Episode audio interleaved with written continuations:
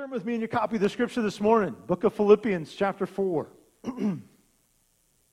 we are concluding our battlefield series today, a recap from the things that we've kind of learned in this series. Uh, one of the things we've learned is to identify that number one stronghold in your life that holds you back. What is that number one lie that the enemy's been telling you that holds you back? And then to, to, use the truth of God's word to eliminate and demolish whatever that lie, that stronghold is. We've learned that you can't have a positive life with negative thinking. We've learned that you don't change the, if you don't change the way you think, you'll never change the way you live. We've also talked about changing our perspective and how that we always seem to find the things that we're looking for. Um, if you've missed any of these, they're available on our website. You can check it out and, and do that. It's been a really good series for me. I know that I've learned a lot. I've learned a, a lot of things in this that have helped me, and hopefully they've helped you uh, in this process as well. And today I want us to go back to Philippians chapter 4. And I want us to remember, first of all, that Paul's a prisoner in Rome. He wanted to be preaching, but he's actually a prisoner and the book of Philippians is written while he is in prison. So we're going to start in verse 6. And if you could either follow on the screen or follow in your scripture today. It says, Be anxious for nothing, but in everything, by prayer and supplication with gratitude, make your requests known to God. And the peace of God, which surpasses all understanding, will protect your hearts and minds through Christ Jesus. Finally, brothers, whatever things are true, whatever things are honest, whatever things are just, whatever things are pure, whatever things are lovely, whatever things are of good report, if there is any virtue and if there is any praise, think on these things. Do those things which you have both learned and received and heard and seen in me, and the God of peace will be with you. Father, today I pray this morning is one of those key elements, God, as we look at this battlefield of the mind. I know we've talked about a lot of things the last several weeks, but God, today is one of those key elements. So right now, I pray, open up our hearts and our ears, God, to hear what you want to speak to us today. I pray that I could be able to communicate it clearly and that the, your power would be on display here this morning. Anoint me and use me, God, in Jesus' name. Amen. The Bible says that the peace of God will guard your hearts and it'll guard your minds. The peace of God guard your heart and your mind. I'm going to ask a question. Do you ever have runaway thoughts? Do you ever uh, have your mind that just kind of tends to wander? I know a few weeks ago we talked about prayer ADD, but how many of you have it more, more often than just when you're praying? Right? I, I know that there were times whenever I was in class that I had one, you know, the professor might say something, and all of a sudden my mind would just start to wander off and go different places and on different things. And I'm sure that's happened to a lot of you, and and, and, maybe you're here today and, and, maybe you've had your mind wander. Have you ever had your mind wander over fear, anxiety, worry? Those kind of things. Have you ever had those come over you? Those kind of moments when, man, it's just like all of a sudden fear grips your heart. Melinda, I want to apologize right off the bat um, for this. Um, I, I, when I was a kid, I did something that was not real, real nice. I threw a tennis ball at a school bus.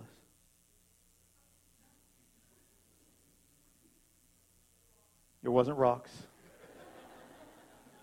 When I was a kid, we, we played baseball about every nice day out in the backyard, and we couldn't play with a baseball because the baseball would break the houses of the, uh, the windows in the house, and so we played with a tennis ball. And, and so us as elementary kids, we got done, our route was done early, and then the high school, middle school route, they went by the house at about 4 o'clock. Well, we were already out there, man. We, we probably played a couple innings, and anytime the bus would go through, we'd take that tennis ball and we'd have a game to see who could hit the back of the bus. We didn't want to hit the front of the bus We weren't quite that mean, but we thought we'd hit the back of the bus. And so one day I had a hold of the ball and that bus came by and I thought, man, this is my chance. I'm going to let it rip. And so I reared back and I threw that ball as hard as I could and boom, it hit the back of the bus. And for the first time ever, the bus driver stopped.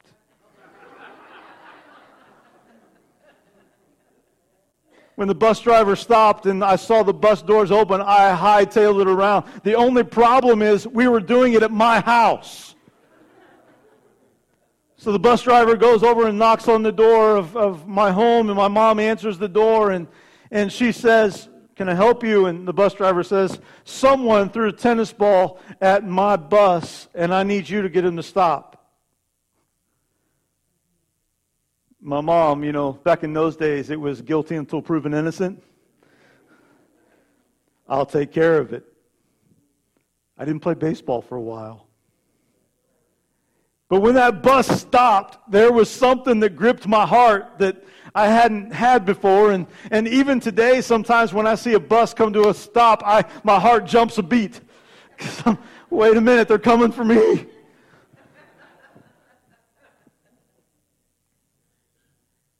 Maybe for you, that anxiety or fears, that test you can't pass. You know, the, the thought process, you know, we've talked about that your life is moving in the direction of your strongest thought. And that's a great thing. That's good news if you're thinking about good thoughts, if, if you're thinking about the thoughts that are found in, in verse 8 of Romans chapter, uh, Philippians, I'm sorry, Philippians chapter 4, if you're thinking about true and lovely things, if you're thinking about just and pure things and honest things, man, that's a good thing and, and that's, uh, that's a good sign. But most of us, our, our minds tend to run to a fearful, stressful, high pressure, negative place. And when we get to that place, it can lead us to a place where we are unhealthy and not pleasing to God. Why is it important? Why is it that we think this way in our mind? Why, what causes us to do that? Well, I, w- I want to walk you through a, a uh, science neuropsychology type class this morning. Are, are you with me? oh my goodness, this is going to be hard if you're not with me. I'm just telling you that right now. I'll make it worth your while, I promise, all right? So here's, here's, uh, here's the deal there's a part of your brain, it's an almond shaped part of your brain, and it's called your amygdala. amygdala. Your amygdala. When you're afraid, your amygdala goes into high gear. It's, it's that part of your brain that is, is geared toward survival mode, the fight or flight thought process. It is the one that handles your emotions. It's, it's the one that's wired, wires you for survival. And it also allows us to make us to want to run away. So if you're in a scary situation, if, if you're in a thing that is, is difficult for you, or maybe you're in a situation where, you know, maybe it's not like somebody jumping out and scaring you, but maybe you're in a situation where you got a scary report from a doctor.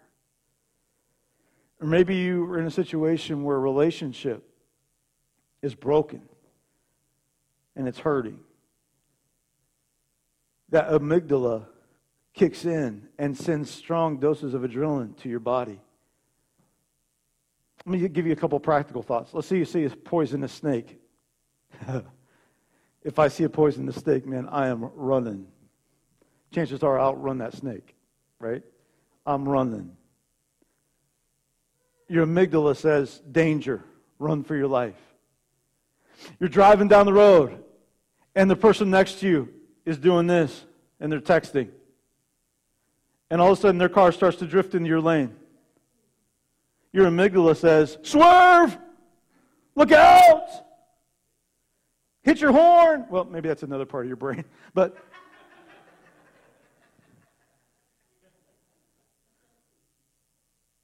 You hear a noise in the middle of the night. Your amygdala says, get the baseball bat, turn in Chuck Norris, and defend your home. Right? It's the part that tells you that you're responsible for your survival. The, the problem is, is that this part of your brain has no logical component. It needs help from your prefrontal cortex to provide a logical explanation. So when you hear something in the middle of the night and your amygdala says, turn into Chuck Norris, grab the baseball bat, your prefrontal cortex might say something like this Oh, it's just the cat. It's just the kids coming in. It's just the heater that kicked on. it's not the fact that your, your amygdala says, I'm going to die.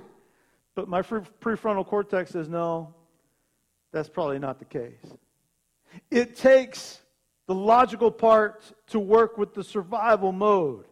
And without this, your amygdala would be programming you to be fearful and running about everything in your life. I would be scared to death today of school buses if it wasn't for my prefrontal cortex that says you shouldn't have thrown the tennis ball in the first place. Right?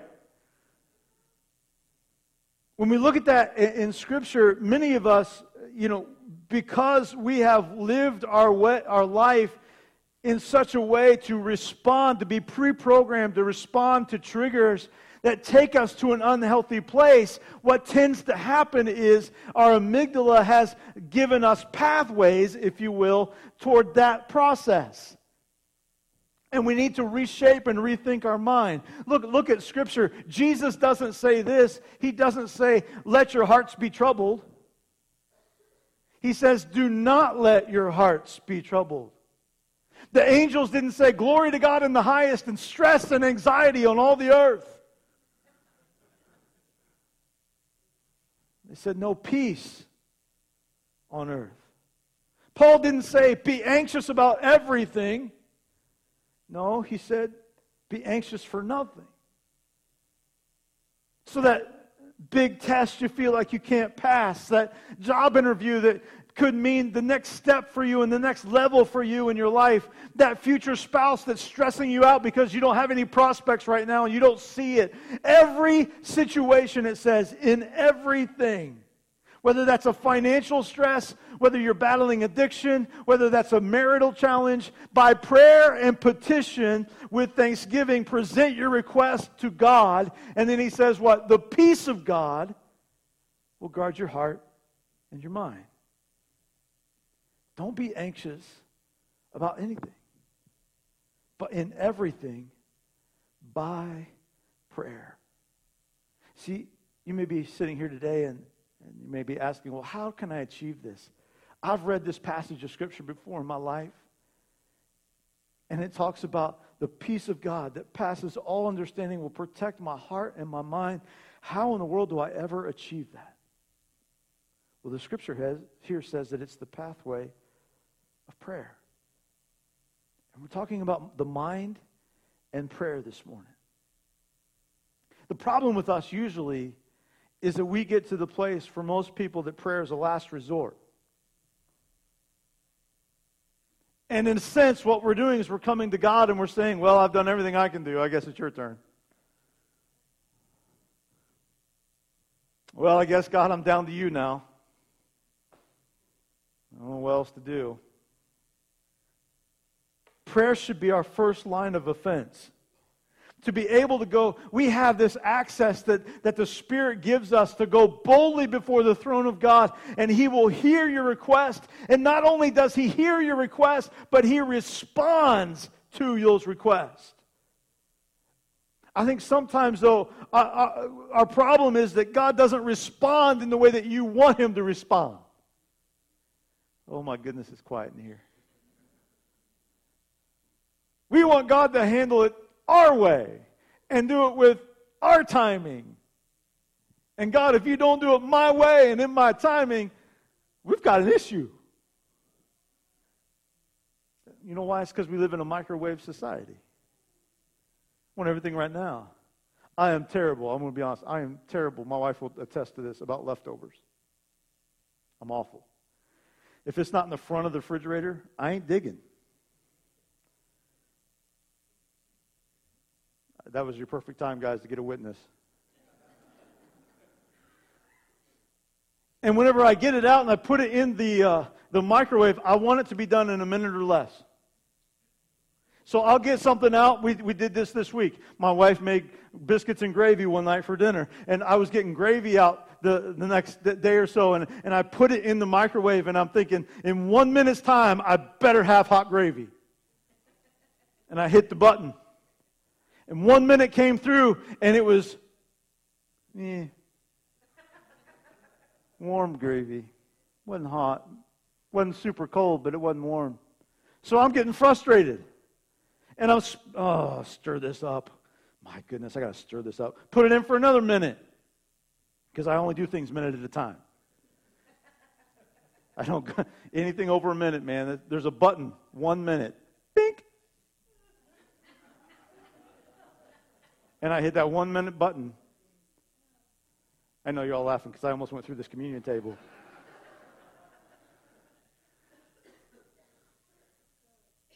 And if it's not done in that time, I get frustrated. We, we treat our prayer life that way.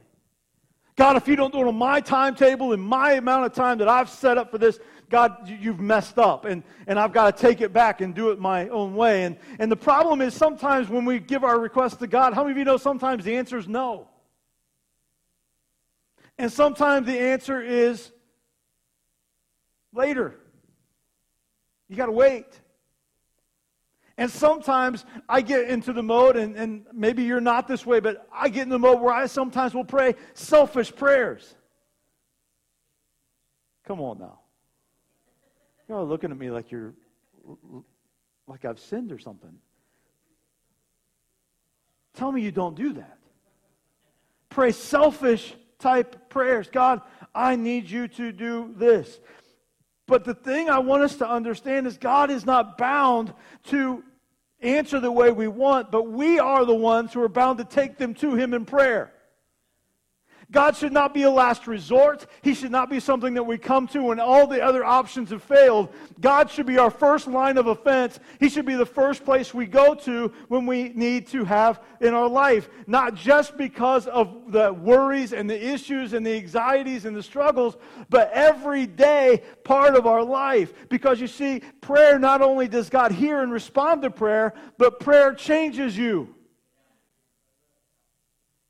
Not only does God hear you when you pray, not only does He respond when you pray, but can I tell you, prayer does more for you than it does for anything else. We believe here at our church that prayer changes things. But the thing it changes the most is you. How many of you know your brain is constantly renewing itself? It's rewiring itself through experiences, through stuff you learn and so we should be learning in such a way that from the journey of our life that learning is continual. And your brain processes things that way. I want to get into something I, I learned about this week. It's called neurotheology. Neurotheology. It is the study of the relationship between the human brain and a belief in God. Study, this study concurs the idea of prayer in your life and the fact that prayer changes your brain. It not only moves the heart of God, but it changes the chemistry in your head. It helps renew your mind. There's a lady that wrote a book, a, a neurotheologist, wrote this book. Her name is Car- Caroline Leaf. I found this so um, amazing. She wrote this book. It's called The Switch on the Brain. And in it, she says this She says, It has been found that 12 minutes of a daily pro- focused prayer over an eight week period can change the brain to such an extent that it can be measured on a brain scan. I'm going to say that again. 12 minutes of daily focused prayer for eight weeks can make your brain move in such a way, physically even, that it shows up on a brain scan. That is the power of what prayer does to your life. It's not just about you going to God and saying, God, I want, God, I need, God, here I am. It's one of those things that says, God, I love you. I'm going to move my heart. I'm going to move my life. I'm going to move my focus toward you. And as I do that, God, you are changing everything about me. Prayer changes things, but it also changes you. Those toxic, negative thoughts that are hurting your brain, those things that are pre programmed for us that are negative, unhealthy thinking, and unhealthy living. Prayer heals that and it renews the mind. There's a passage of Scripture, it's in Romans chapter 12, verse 2, and it, it says this it says, uh, to not be conformed to this world. If you could throw that up there, I don't have it on my notes, please. Thank you. Romans 12, 2. Do not be conformed to this world, but be transformed. Why? How? By the renewing of your mind. Don't be conformed to the patterns of this world. What's the patterns of this world? It's worry, it's hate, it's anger, it's anxiety, it's all of those things. But be transformed by the renewing of your mind. How do we renew our mind? Literally renewing your mind by prayer and by God's word. So, can I ask a question? Why, why do we worry then? Why do we worry? Why do we lose sleep and become anxious? Get freaked out over things? I think there's a lot of reasons, but I think one of the reasons it works is that we're experiencing something called amygdala hijack. You're in a situation, and all of a sudden your amygdala says this panic! I knew I'd wake some of you up. It says survive. It says prepare for the worst case scenario. It says, man, it's bad. It's only going to get worse. It's too late to pray. Forget everybody else and save yourself.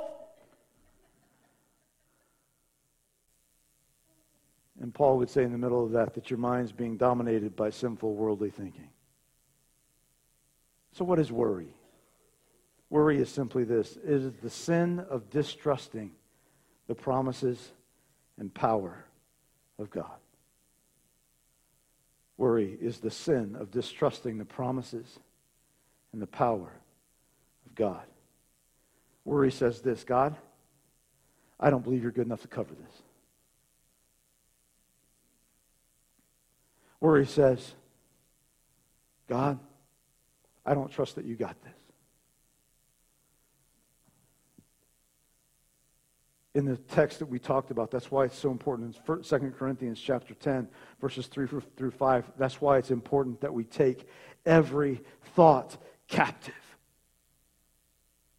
Because your thoughts will have that, that survival panic mode, and it gets to those points, and you just want to run.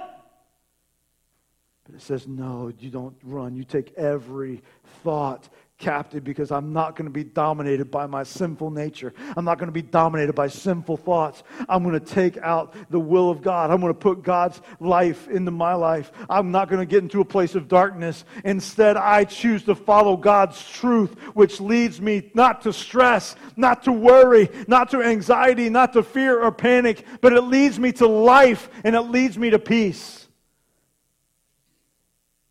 So, how do we do this?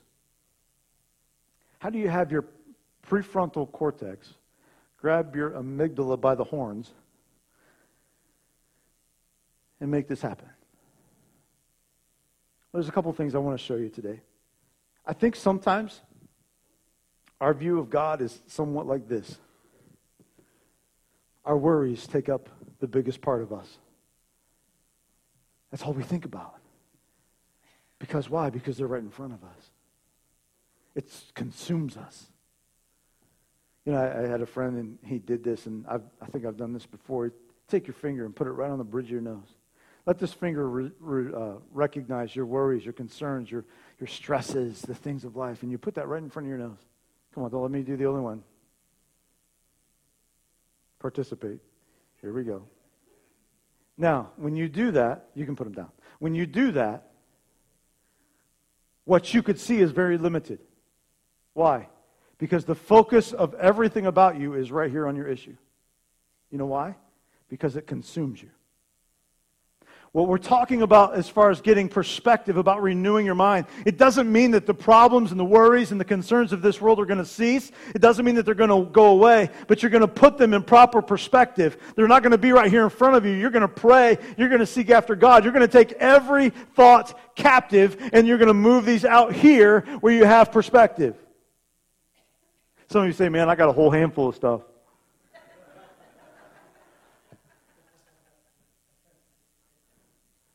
the situation's still the same. Whether I got a whole handful or whether I got one, I've got to move them out here. I got to get perspective and say, God, I trust you with this. The problem is we get this idea of how big our worries are. We get so consumed by all of that that we forget. And one other thing I think we do when this begins to happen, you know what else begins to happen? Our viewpoint of God is small. And God becomes this small thing. God, whenever I'm going to bring him to you, but I've done everything I know to do, and I'm still going to worry, and I'm still going to, I'm, I'm just going to bring him to you and see what you do. We'll just see what happens. But I challenge you to change your perspective. I challenge you to change your perspective and do a little switch. So many times we want to tell our worries to God. And we want to just unload on God. And there's nothing wrong with unloading on God. He can take that. But I think sometimes we need to start telling our troubles and our worries how big our God is. I need, we need to start telling these things here that say, you know what? God is for me. He is not against me. He has a plan for my life. My life is surrounded by Him. I am in Him. I am for Him. And there is nothing that you can do, devil, to make me understand that God is not bigger than anything I have need of. Hallelujah. But here's what we do. Uh, and here's the challenge for you.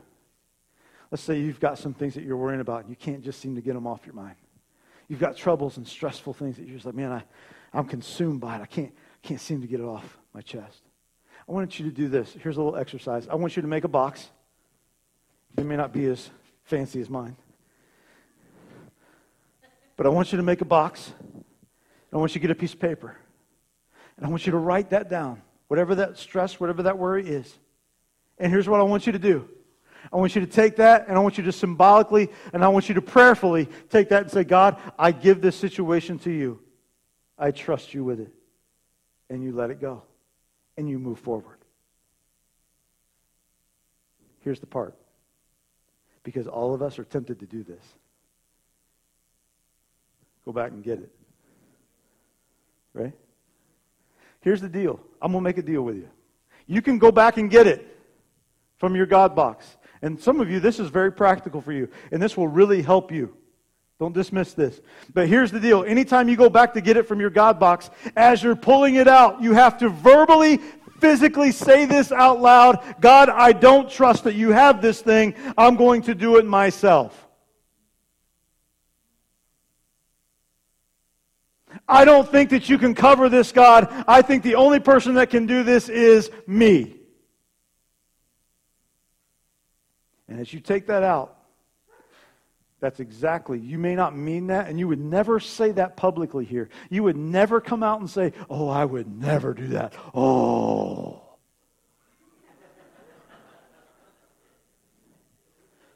But whenever you pick up those things, that's what you're doing. You're saying, God, I, would, I, I don't trust you with this. I don't trust that you got this covered. I'll have to do it myself. That might be a 14 year old son or grandson that you're seeing live an unhealthy and sinful pattern in his life. You might be writing down your bills that you can't keep up on and that keep you up at night. You might be writing down things about your future that you don't have a script for yet. You might be writing down things about a relationship that's broken. Whatever it is that you write down, write it down and put it in your God box and say, I'm trusting you, God, with this situation. I'm trusting you with this person. And I'm going to move forward. The Bible says that we are all instructed to do what? To cast all of our cares on him. Why? Because he cares for me. All my worry, all my issues, all my situations, all of my stuff, I cast all of it to him because he cares about me. The idea here is that we just don't take our worries to God because sometimes we get in that mode too. All we do is come to God and say, Oh, God, I'm in a pickle. God, I need this. God, my finances are bad. God, this person don't like me. God, this, God, that. And what we really need to do is get past the idea of just taking our worries to God and take our entire life and find it in God.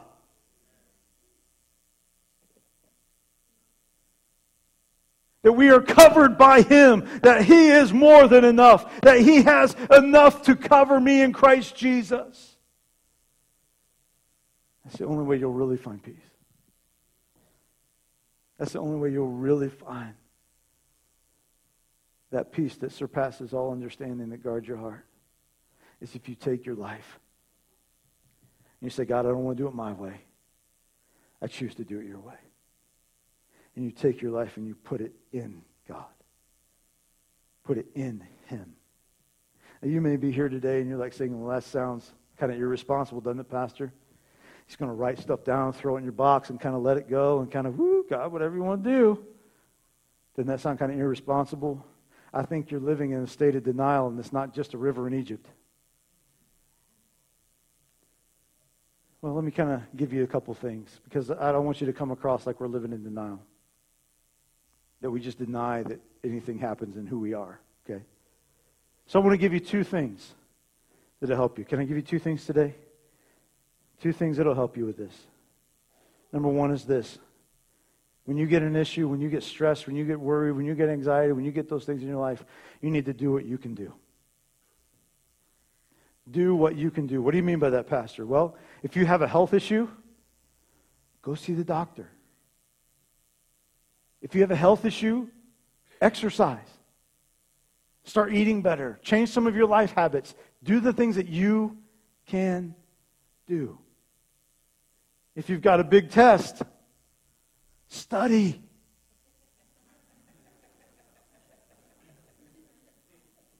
Don't loaf. I remember when I was in college, it was one of the worst things about college was my professor, every time we'd take a test, they all did it. I think they passed the word around because they all did it. They would all pray a prayer before we go into Bible college. You pray before you take a test, which usually I'm grateful for.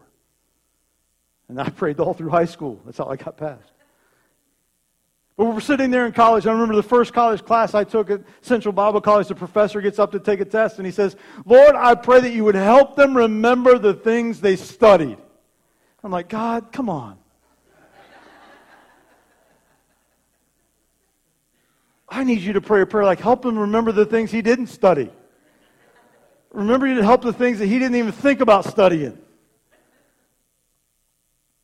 Got to test study. If you have a financial issue, make a budget. Get some good advice. Here's a novel idea spend less money than you make. Do what you can do. And then the second thing is this give God what you can't do. Give to God what you can't do. That you're going to trust God no matter what. We can't, we don't have the ability to heal anybody. I don't have the ability to change people. I can't control situations. But yet, that's the very thing that we want is control. We want to have our hands in it because we think if we have our hands in it, it'll get fixed. And God's saying, release it to me. I've said this before, and it's so true. You can have control or you can have faith, but you cannot have them both. You can have one or you can have the other, but you cannot have them both. You cannot have your hands grabbed firmly onto the things that you're dealing with. You cannot have your hands firmly on your life and say, God, I surrender all. Because it doesn't work that way. All it's amazing. This passage of Scripture says, it, it, talks about two things. There are two words I want us to hit from Philippians chapter 4, 6. It says, Be anxious for nothing, but in everything. How many of you know those are extremes? Right? We don't sing, I surrender most, right? Or I surrender some. We sing, I surrender all. The extreme. Nothing or all, everything. And he says this be anxious about nothing, but in everything. There is two ideas here that we are to say, God, I am believing that I can trust you no matter what, and you have it all. So when there's a battle that's happening, and you're constantly fighting in your mind, take it to God. We've got to learn, folks. The number one place where you do battle is right here. I've been alive on this earth for 46 years now. And from the time that I can remember thinking, most of the battles that I've done in my life, I've done between my ears. Very few of them have ever been of a physical nature. Yeah, there have been times I've broken an arm or I've, I've, I've got hit with a golf ball in the nose or, or different things that have happened to me that way that I couldn't control. But the thing is, when it came to do battle against the enemy of your soul, where does he attack? He doesn't attack my big toe. He attacks my mind. He attacks here because he knows that when he attacks here and I start to think on it, then my mind goes to unhealthy places. And as I go to unhealthy places, what's that cause me to do? It causes me to doubt God more and more. It causes me to get to the place where I don't trust as much as I should. It causes me to get to the place where I have to say, God, I don't know if this is what you have for me, but I'm going to, and, and eventually I'm going to kind of move away from the Lord instead of putting my life in Him because that's what he came to do. Some of you are really surprised by this statement that the devil came to steal, kill, and destroy. He came to take care you out. And if you could learn, folks, could you imagine what would happen to you, church? If you could learn to do battle in your mind, if you could take these principles and begin to use them in your mind and in your heart, and when the devil starts coming at you with different things, when he starts bringing strongholds and lies and different things in your life, you're able to combat that and take the truth of God's word, take the power of prayer, and say, Not in my house, not in my community, not in my church, not in my life. I am taking authority and I'm taking every thought captive. Why? Because you have the power to demolish strongholds. You have divine power through Christ that can say, I can speak to that mountain and it can be moved. I've got divine power in Jesus' name. I don't have to listen to the lies. The lies will take you to a place you don't want to go. But will you? Yeah. The question is, will you? Will you fight the battle? Will you fight the battle? Because every day the devil's fighting a battle for you. Will you fight the battle to resist? Will you learn how to take him out in your mind? Could you imagine what might happen in your life? All that same old stuff he trips you up on every time. Could you imagine what would happen if you got victory over that? And then he had to find something new. Could you imagine what might happen in your family? If all of a sudden you didn't believe the lies that said, oh, they don't want to hear about God anymore. They don't want to see that in your life anymore. If you started believing the lies that said, you know what? That person's too far gone. They'll never come to Jesus. And you start believing those thoughts. Could you imagine what would happen in your family if all of a sudden you said, No, I'm taking every thought captive? and nothing's impossible with my God. God can move in ways that I can't even see or think. The Word of God says that He, he is able to do more than I could ever ask or imagine or think. Can you imagine? Can you, that blows my mind. My mind blown. You know why? Because God is higher. He's able to do more than you could ever even think about doing. But you got to win this war right here. Could you imagine what would happen in your community if a group of believers started taking authority and saying, it's Christ in me is bigger than the enemy. Christ in me is bigger than any problem or issue or struggle I'm facing. Christ in me is more than enough. We started thinking, God, you've called me to go. God, I'm going to reach my workplace. I'm going to reach my school. I'm going to reach my friends. I'm going to reach those people I come in contact with. And all of a sudden, we started thinking differently. Could you imagine what might happen? It'll never happen as long as you're listening to lies. It'll never happen as long as you're letting those lies develop a stronghold inside of your mind. Oh, we could never have revival. I don't know. I think the Holy Spirit wants to pour out a revival in you today. You know where it starts? Right here. Right here. You're going to have to break some habits. Yeah. Yeah, you're going to have to break some habits. I'm going to have to surrender some things to God. Yeah, you're going to have to surrender some things to God. But the number one thing you're going to have to do is defeat the enemy when he comes into your mind and he starts telling you things like you're not good enough. You can't. God doesn't love you. God doesn't care about you. You've tried your whole life, and this is as far as it gets. This religion thing, it's all that's all it is. Everything he's talking about today is just nonsense. It's just religion. The devil's going to try to tell you all that stuff. And can I tell you, as long as you feed into those lies, they'll become your reality.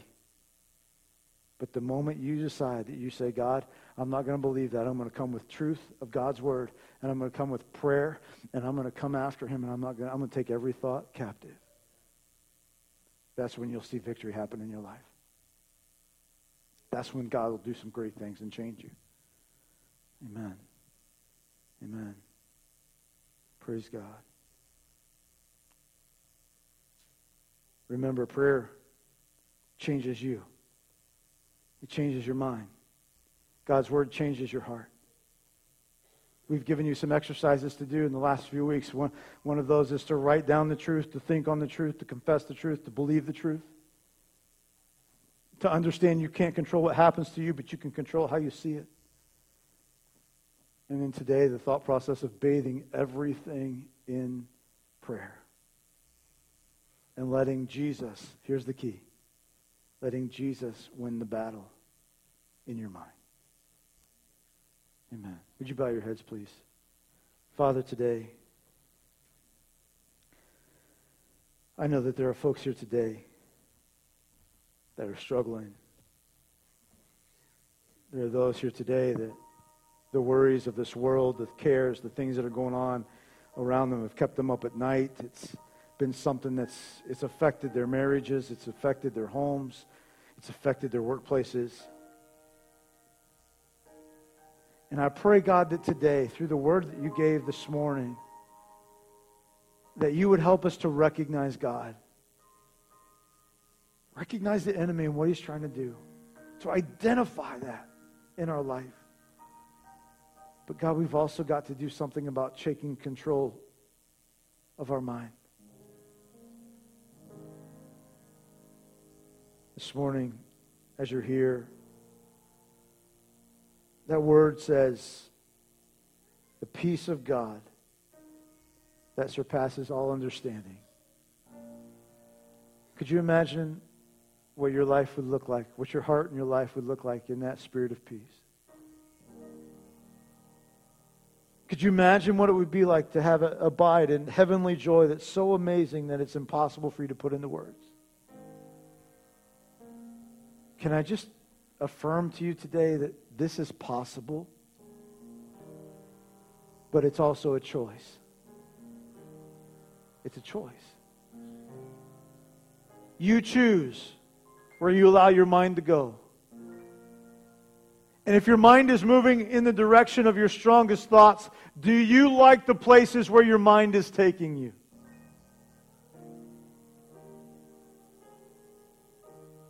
Because if you can't control what you think, you'll never control what you do.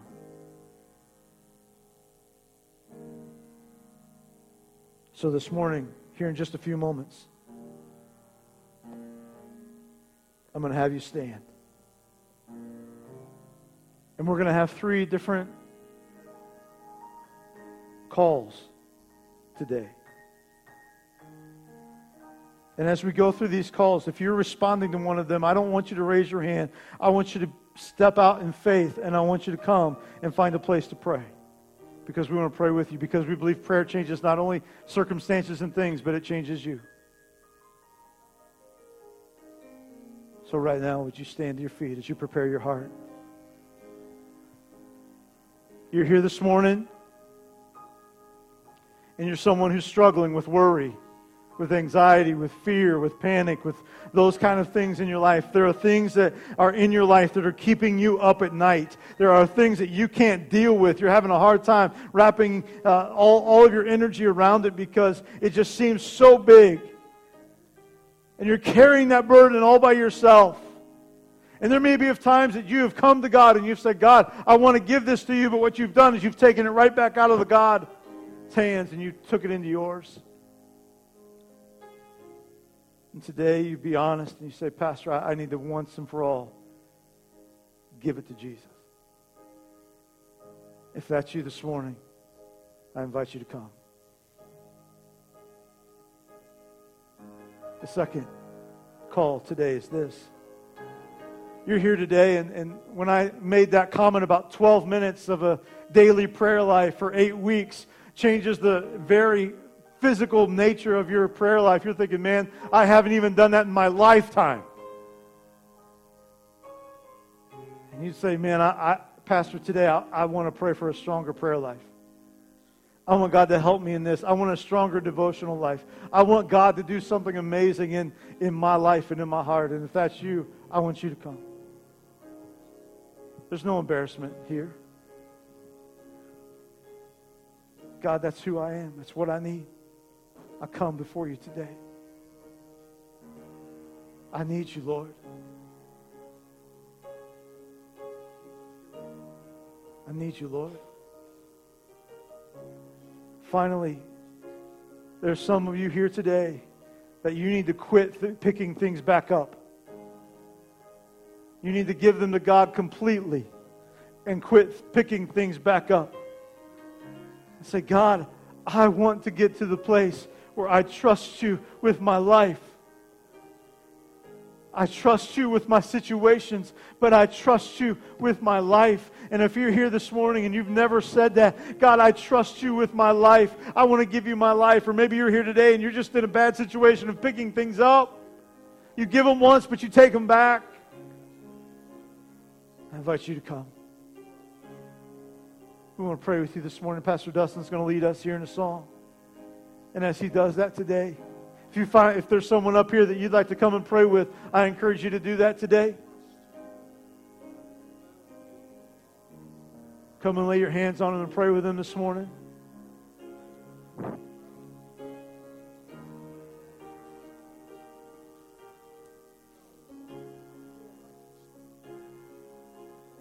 As Pastor Dustin leads us in worship.